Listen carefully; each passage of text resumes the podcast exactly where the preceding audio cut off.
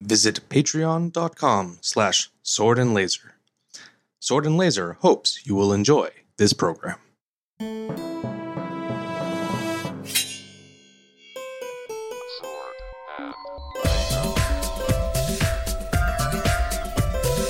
Hey everyone, welcome to the Sword and Laser. I'm Veronica Belmont.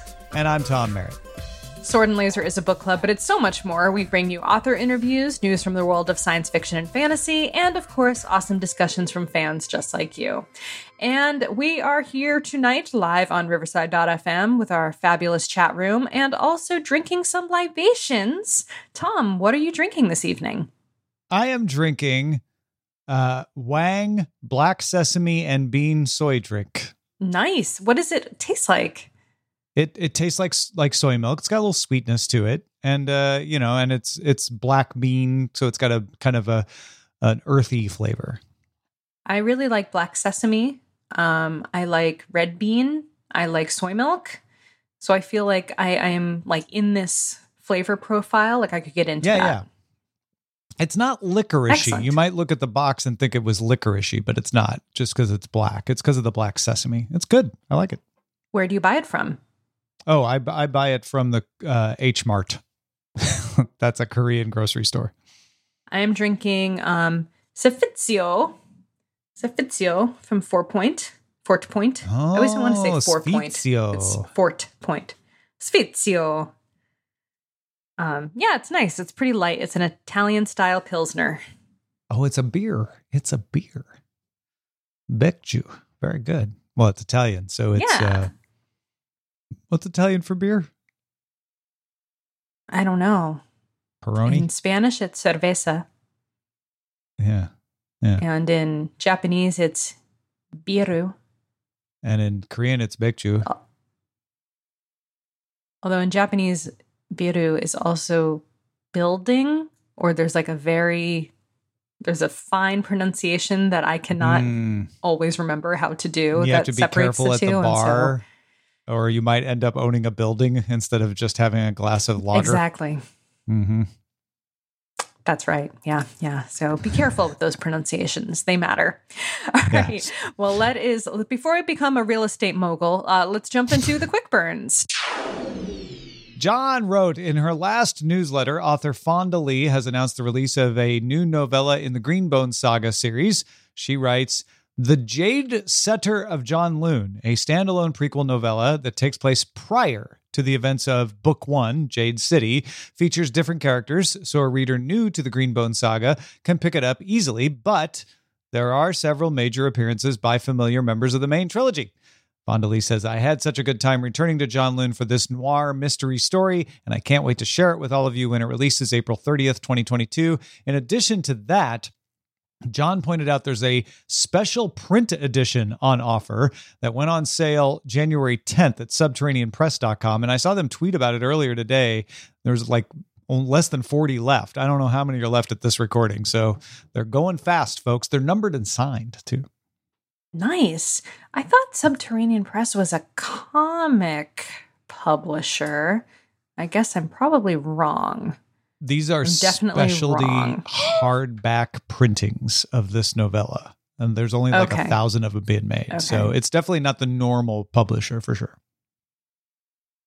Oh yeah, okay, I see. So they've got they do Scalzi, they do a bunch of people, uh Cargill. So yeah, okay. I'm Joe Abercrombie. So I just missed, misunderstood, misremembered. Um, very cool though. Ooh, yeah. I- Initially, I thought maybe the novella was going to be about like their their father's kind of history Mm. in the Mhm. kind of like guerrilla warfare time frame of their past. But it sounds almost like it's if it's it, feels like it's after that, but before what's happening in the Yeah. trilogy. And it, it, it sounds she's calling it a noir mystery. I feel like it's gonna have a lot of lantern men, you know, and uh and and that kind of stuff. Like it, it may be a side story where the main characters of the Jade trilogy enter in and out in the peripheral somehow. I, I'm excited for it. Awesome. Jan reports that Tor.com reports that David Naimon's Between the Covers podcast has started a new series called Crafting with Ursula, in which Naimon will talk with authors about how specific works of Ursula K. Le Guin have influenced their work. The first episode features Becky Chambers and discusses the craft of creating aliens and alien culture. You can find Between the Covers conversations with David Naimon on your podcasting app of choice, or you can go to the webpage at tinhouse.com for the first episode of this new series. Very cool. Oh, that's a, that's a great recommendation. Thank you, Jan. Jan, by the way, let's just say it up front. Uh, did the yeoman's work uh, this this week. Lots lots of good stuff from Jan. So thank you for that, Jan, who happens to be watching live. Yeah, live at 4:44 a.m. in his time zone. so, but he's he he did assure me that he is an early bird and not a night owl, which I relate Okay. more to, like getting up early. Yeah, I I could never stay up that late these days. Uh, Jan also noted that uh, Mel Burke at Polygon has released their list of most anticipated science fiction and fantasy books for 2022 from Akata Woman by Nnedi Okorafor on January 18th. Uh, to Nettle and Bone by T. Kingfisher on April 26th, to Nona the Ninth, Tamsyn Muir on September 13th, and a bunch of others too. I am so excited for that one. Obviously, um, this is that. Uh, Nona the Ninth, of course, is the kind of like in betweeny book, the surprise in between book um, that was coming out after um, after the second book in their series um, and what was supposed to be the third book. And so now there are going to be four books, and this is like the oh, there's a middle a middle book in between. Um, so I'm very I'm I'm stoked for that. Love love a surprise a surprise book a trilogy turning into a what do we call them again? Quaternary, quaternary increasingly Quatern- misnamed trilogy. Hmm. Uh, yeah. Four? a, a foursome, a Sure. forward, a four. We're not here to kink shame. Okay. All right. Um, let me see. Ziggy says hashtag the Kaiju Preservation Society by at Scalzi has been optioned for television to Fox Entertainment. Ah, we are so excited, Ziggy says. Well, Ziggy didn't say that. Tor said that, and Ziggy passed Ah! along the the the Tor uh, tweet about that. So I see. optioned, obviously, you know, doesn't mean it's for sure, but still, that's exciting. That's very exciting. If you want to read the um, the official uh, note from Publishers Marketplace deal report, John Scalzi's The Kaiju Preservation Society, where on a parallel Earth, kaiju, the massive Godzilla-esque monsters of Japanese film lore, roam free. After humans discover entry into this universe via tearing open the space-time continuum with nuclear explosions, scientists work to study and protect the gargantuan beasts, while others look to exploit them, which has been optioned to Fox Entertainment by Joel Gotler. Um, Yeah. isn't that kind of how the Godzilla versus King Kong movie kind of ended? Well, except, hmm. they go to the center of the for earth. the end. Oh Yeah. well, well, it's not really the end. Mm. Is it the end, or is it kind of like happens in Uh, the middle? I, I know, and and I was I was thinking it's more Hollow Earth than Portal, right? Ah, yeah. And Yeah, it's not a parallel universe; it's a Hollow Earth story. And Trike says it's a quadrilogy. A quadrilogy. Hmm. Uh, Maybe I really am for kaiju preservation. Uh, free range kaiju are important. When I when I get kaiju toast, I always I always ask to make sure it's free range kaiju. So free range kaiju. we have to protect them. We have to learn to protect them. You Mhm. know. Yeah. All right, and go ahead. You're up next. Jan, Jan again. Uh, with the 2022 Philip K. Dick Award finalists, the nominees are Defect by Nino Cipri, Plague Birds by Jason Sanford, Bug by Giacomo Sartori and translated by Frederika Randall, Far from the Light of Heaven by Tade Thompson, The Escapement by Lavie Tidhar, and Dead Space by Kali Wallace. The winner will be announced April 15th, tax day 2022, at Norwescon 44. And as a reminder, as we say every year, uh, the Philip K. Dick Award is presented annually um, to distinguished science fiction published in paperback original form in the United States during the previous calendar year. Very cool.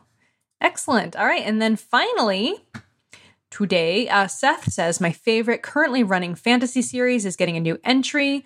Uh, Nihai Vo and Tor. I, am sorry. I, I am. I'm definitely butchering that. I've seen that for the Ninghai.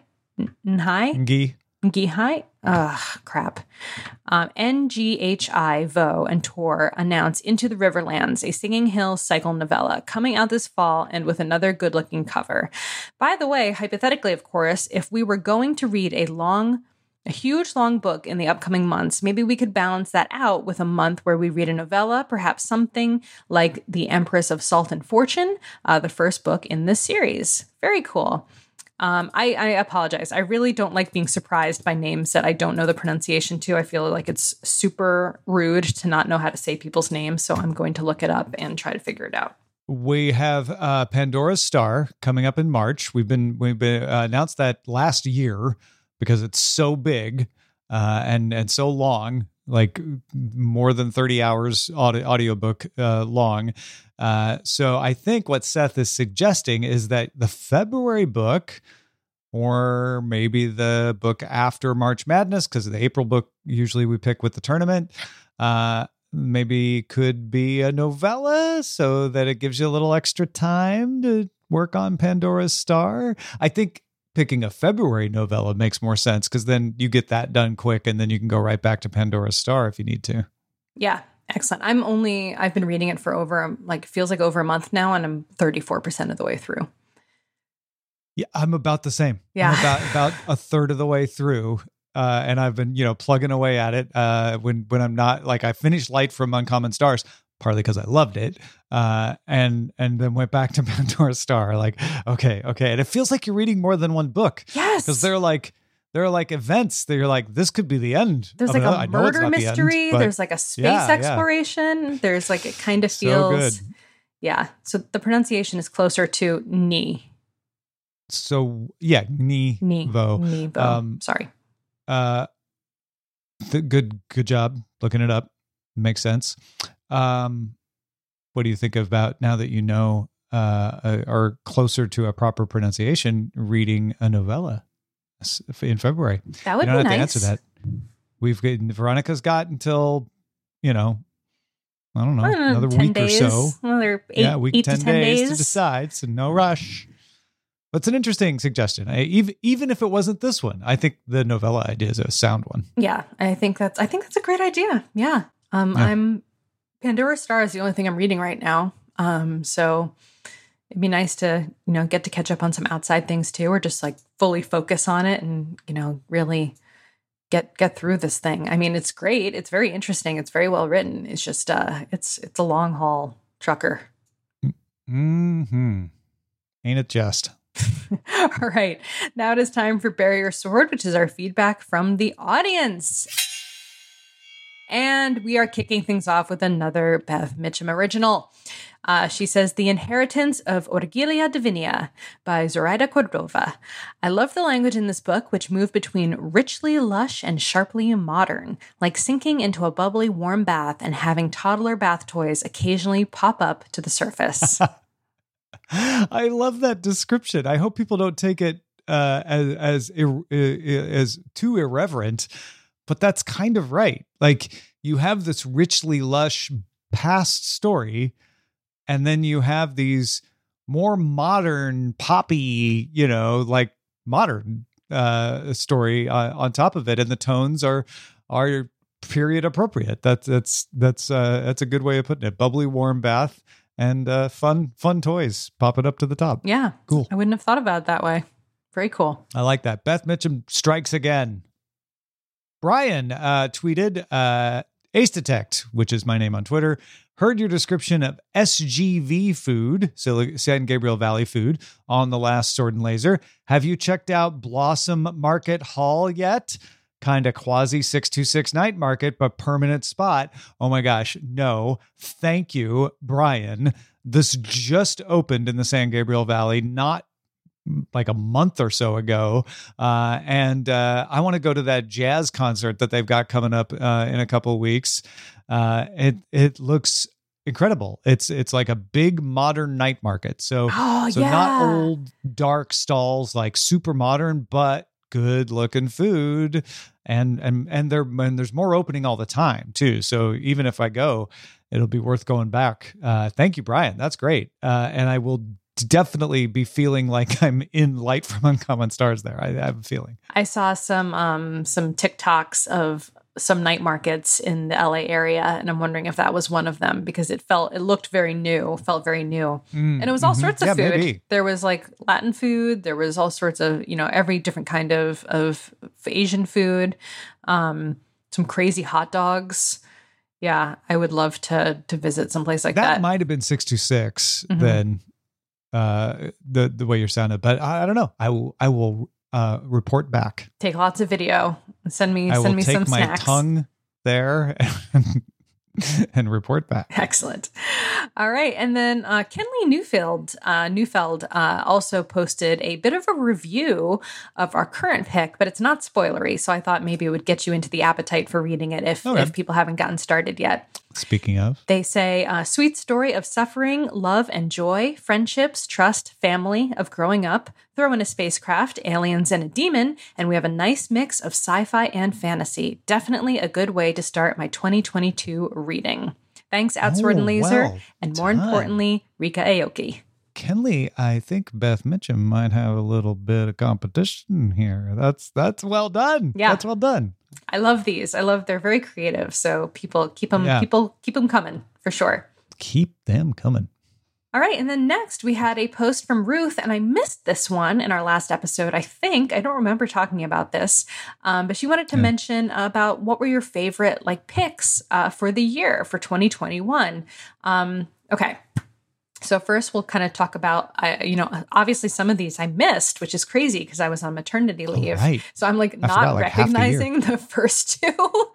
so I did read the Marrow Thieves though. Um, so January was the Marrow Thieves, February was the Fold, March was Elatsoe, uh, April was the House in the Cerulean Sea, May was Network Effect, June was Piranesi, July was Consider Phlebas. Phlebas. Uh, August was The Ruthless Lady's Guide to Wizardry. That was all the way back in August.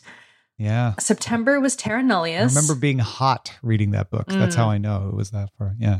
October was Nosferatu. November was Aurora Rising. And December was The Inheritance of Orquídea Divinia. Man, October feels so far away. I, I, I feel like I'm like, was Nosferatu that far long ago? But also October seems like forever ago. October So, seems like yeah. forever ago. That seems like forever ago. Oh my gosh. All of these seem really long ago, actually. Oh my gosh. All right. And then we had a couple of rebel reads um, The Priory of the Oh. Orange Yeah, yeah. Tree, Uh, Gods of Jade and, Jade and Shadow, and Mexican Gothic. Uh, surprise, Tamahome, who tirelessly campaigned for us to read Alastair Reynolds, uh, picked Alastair Reynolds, Aurora Rising, as their favorite pick of the year. Hmm. But Ah. consider Phlebas second favorite. consider Phlebas was. All right. What about you? Uh, if I had to pick a favorite, boy, Oh. you know what? It's tough. It's tough. Uh, really, really enjoyed Ruthless Lady's Guide to Wizardry. That was fantastic. Uh, have not stopped thinking about uh, uh, since we read it. Uh, dived into House in the Cerulean Sea, uh, you know, to to the point of like trying to find expanded uh, parts of that that universe. But I'd pick Network Effect, Martha Wells as my favorite because that's the only one where I did go and read everything else in that robot series and am currently watching uh, a show on Netflix called Law School because it was listed as one of the shows that might be similar to uh, How to Get Away with Murder, which was listed as the inspiration for one of the dramas uh, that Murderbot reads oh my gosh, in the series. so good. um, I think people may expect me to also say Network Effect um, because I'm a huge Murderbot fan and I had read all the books um, up until that point. Um, but I'm going to go with House in the Cerulean Sea as yeah, being my so favorite. Um, though yeah. I have to say, for the alt picks, if the Priory of the Orange Tree had been a main pick, I, I probably would have picked mm. that. Yeah. And if you hadn't had to, you know, preserve a new member of your family's life, it may could have been a, a, pick in February. We were going with picks from from guest hosts then, so it was, it was a good one. The only one I didn't read was The Fold. So that's the only one I missed. Oh yeah, that was Rod's pick, mm-hmm. right? Yeah, yeah. Oh, did mm-hmm. but didn't we also read per, Oh, that was the year before. Oh, that was December was Parable of the Sower. Mm-hmm. And yeah. I didn't read and that, that was either. The first that was the first pick without you. That was um yeah. Uh yeah, that was the the first time that you weren't on. I was basically in labor for the entire month of December, so yeah, I didn't get a chance to read that one. yeah, hey, I think you get a pass for that. I was in yeah. labor for three days, so oh yeah. God. good times, good times, good times. Um, totally worth it. To- totally worth it. yeah, totally worth. It. Totally worth. no, totally worth it. It's spoken like a true parent. Like totally worth it, kind of, but no, really, it is. But. Um, all right, well, let's. We're just going to do a quick check in um, for Light from the Uncommon Light from Uncommon Stars uh, by Ryka Aoki.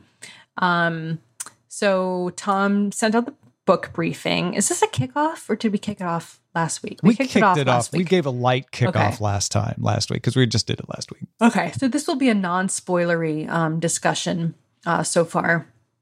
But I wanted to um, kind of kick things off with Dylan's uh, post here um, an interesting mashup of genres. Um, he has finished it, so I'm just going to make sure that there's no spoilers tucked away in here. I'm just going to skip yeah, the spoiler, spoiler tag. So, yeah. um, so let mm-hmm. me start by saying I thoroughly enjoyed the book. This is from Dylan. I love the characterization of pretty much every primary and secondary character in the story, with the exception of Tremon. Um, the caring relationships among Katrina, Astrid, uh, Shizuka, Lan, Auntie Floresta, Shirley, Lucy Mattia, and the Lan children were thoroughly enjoyable. Conflicts, when they happened, were not for some contrived misunderstanding, but arose from the differences in personalities between different people. The other thing that might cause folks to nitpick is the repetition of the fact that Katrina is trans.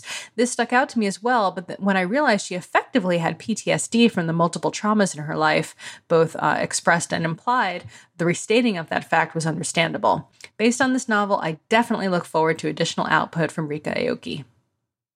Yeah, I uh I I agree and I'm glad I'm glad that Dylan acknowledged that there are people that that might notice the repetition and then point out why like yes we wouldn't uh, we wouldn't have uh, a, a, cis heterosexual character constantly pointed out because they don't need to. Mm-hmm. It's not traumatic, uh, and and so that it is it is different when it is something that is still not perfectly accepted by society and is a cause of so much trauma uh, for for our main character. And that's that's the other thing with Katrina I thought was really interesting is it starts worse than it finishes. And I wondered how many people might get put off by just how bad of a situation Katrina is in at the beginning and think, I don't know if I want to read this because I know there are some people who are criticizing the ending as being too light. And I'm like, no, man, I want redemption for Katrina.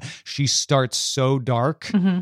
Uh, I would hate for her to also finish dark. And I know, like, well, it doesn't have to be Katrina. Other people could, could you know, have have darker endings too. And that that's a discussion for the spoilery days, I think. But, uh, but you really, really, really, you really do need to know going in that there's hope. And yeah. I and I think that's what Ryka Aoki is is trying to say is it's not easy. We're not going to sugarcoat it. Uh, and yes this is going to be a sci-fi fantasy novel so it's not even entirely going to be realistic.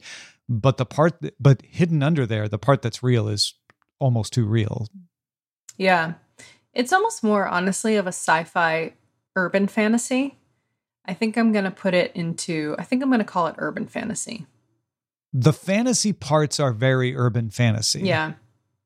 the sci-fi parts are very sci-fi super and i know that yeah. didn't work that, that didn't work for everybody and i respect that like some people are going to look at that like pulling me in too many different directions not cool with that i per- for partly because i'm doing this show for for 13 years i'm like uh, i'm like this is great we like i'm totally pulled into the demon world and the violins and then suddenly i got aliens i got a spaceship i've got a galactic war like yeah uh, I was I was into that. So Yeah. it's that's you know not everybody likes layer cake. Uh, I like layer cake in this instance. Actually, don't like cake. I like pie. But I feel like I need to take notes for for next time because like there's so many so many thoughts are coming to my head right now that I want to share, but I can't because they're yeah, Yeah. yeah, yeah.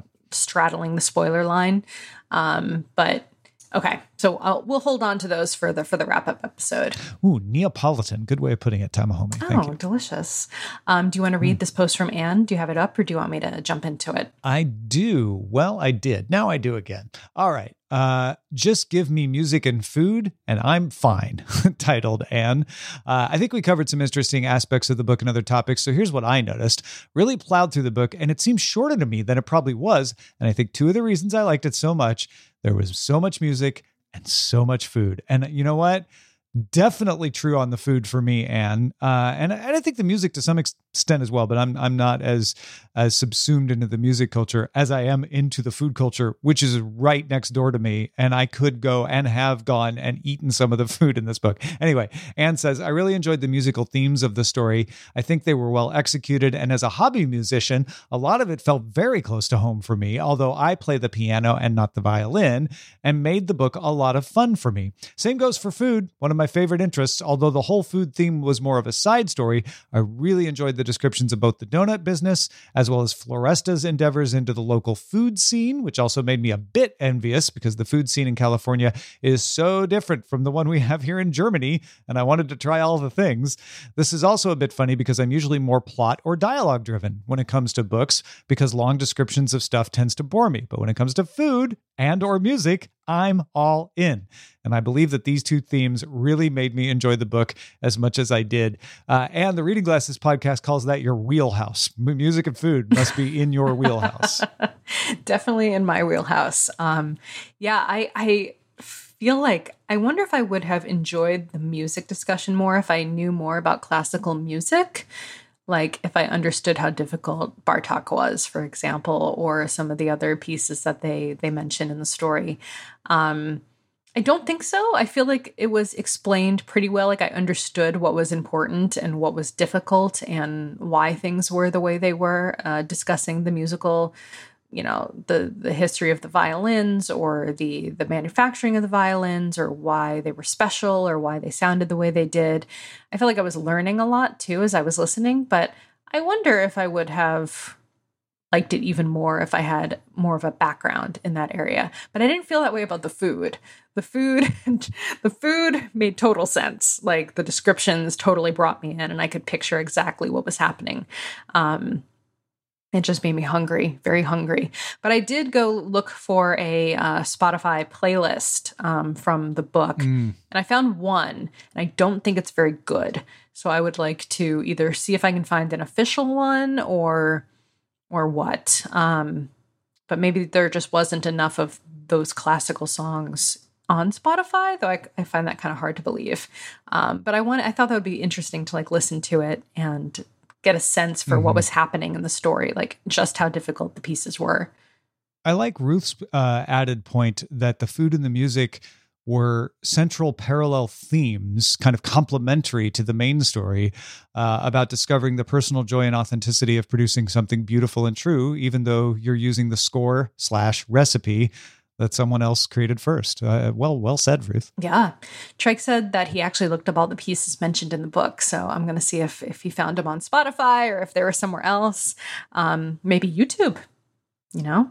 Yeah. Well, it's one thing to find the pieces, it's another thing to find really good performances of the Right. pieces or performances that are kind of in the vein of what they're talking about.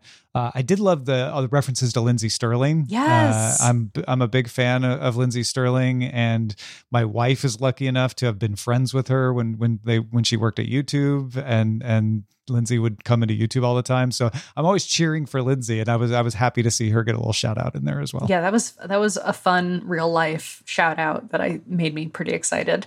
Um, not all the games mentioned in the book were real games, and I wonder if that's like a copyright thing or or what trademark Mm. situation, um, rather. But or just light license of like wanting to to not like don't get too hung up on this part. Like we'll make we'll make that imaginary. You know, like the donut shop is not a n- there isn't an actual place that you can go to that's that. Some of the other places are real, but not Mhm. that one. Dwango says, um, I liked the video game reference. Nethertale was Undertale. So there is a Yeah. game called Undertale. Um, so yeah, pretty pretty cool. Um, yeah, but we'll wrap up on the you know in you know two weeks we'll we'll wrap up the uh, the book and get more into into what we thought about it. Um, but I I just Mhm. finished it right before the show tonight, so I'm excited to to talk about it much more. Indeed. All right, well, that wraps up our episode. Um, thank you all so much for listening. Uh, if you want to help help us out, become a patron, get access to all the cool patron level stuff that we have in store, uh, you can head over to patreon.com slash sword and laser. And you can also support the show by buying books through our links. We still have Amazon links for those who who that's the most convenient way to shop.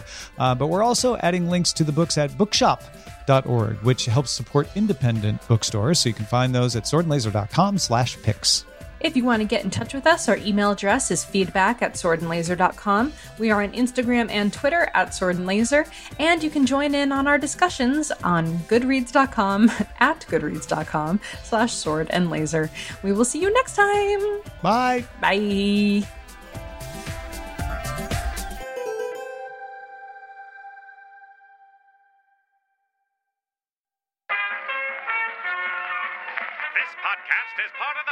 The Frog Pants Studios Network. For more information about this and other shows, visit frogpants.com.